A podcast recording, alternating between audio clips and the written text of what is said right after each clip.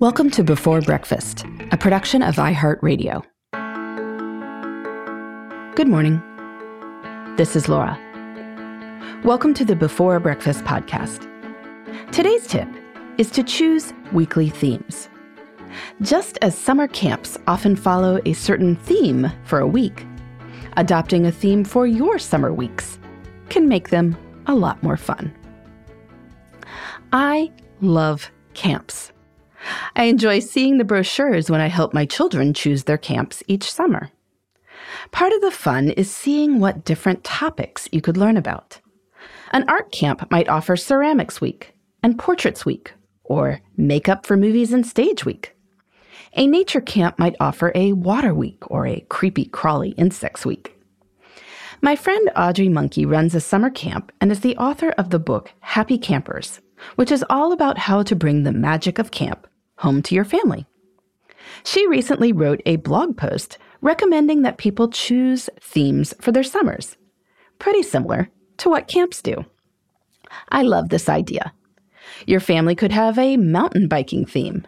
You plan multiple such excursions into the period of a week or two. You could have a mystery novel theme, where you all try some new authors from different eras. You could have a candle making themed week or a state parks month. You could also choose particular values to highlight too.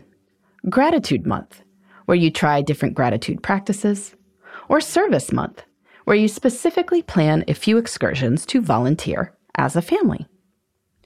To really make something into a theme, it helps to hit on the topic from multiple angles. During State Park Month, for instance, you would obviously visit a few state parks. But you might also read books about their history, or watch any movies or TV shows set with them as backdrops. You could try a new activity at each park canoeing at one, bird watching at another. Yes, this all takes effort, but that is part of the fun of camp. It is serious fun. It is planned and thought through. It's not the effortless fun of scrolling through social media. And therein lies the magic. If you'd like your summer to be similarly fun, aiming for effortful rather than effortless might be worth a try. So consider what themes you'd like to adopt for your summer. Picture how you might advertise them on a camp brochure. Ask your family members what themes would intrigue them. Together, you'll really get the wheels turning. In the meantime, this is Laura. Thanks for listening. And here's to making the most of our time.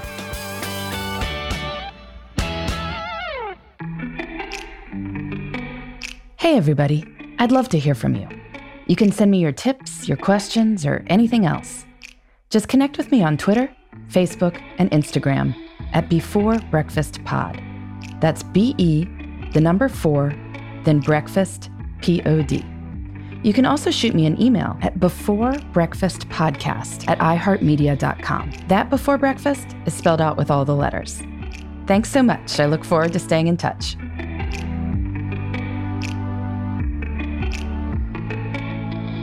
Before Breakfast is a production of iHeartRadio. For more podcasts from iHeartRadio, visit the iHeartRadio app, Apple Podcasts, or wherever you listen to your favorite shows.